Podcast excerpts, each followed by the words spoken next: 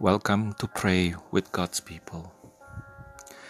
Today we will pray a prayer by uh, my favorite professor, Cornelius Plantinga, uh, when I was at, uh, studying at Calvin Seminary in Grand Rapids, Michigan.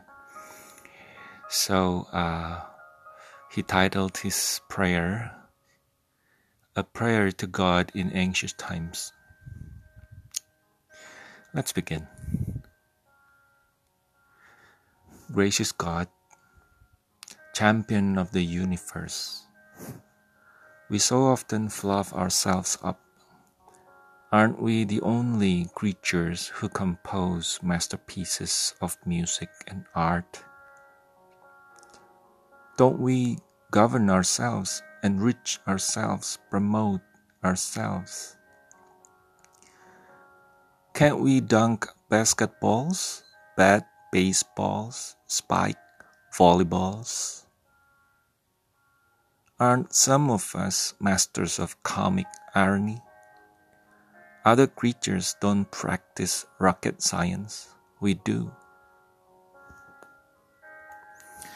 And yet, here we are, frightened by a thing so small it can be seen under most microscopes. It is not even an animal or a plant. It's a virus, a mere parasite dependent on our living cells to replicate. And yet, it has shuttered our schools, cancelled our flights, and emptied our churches. It has consumed the attention of our leading scientists, wrenched our politics out of shape, dominated our conversations, and scared the daylights out of us. We don't want to get sick, and we don't want to die. We are afraid of God, afraid of a microorganism afraid of each other.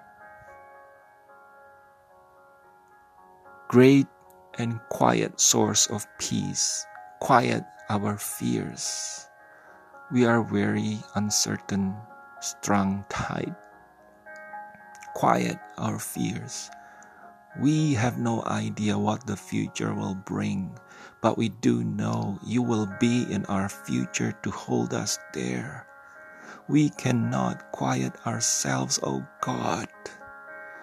We cannot comfort ourselves, cannot heal ourselves, cannot help ourselves. All we can do is wash our hands and keep our distance. Our rocket science is no good to us for this threat.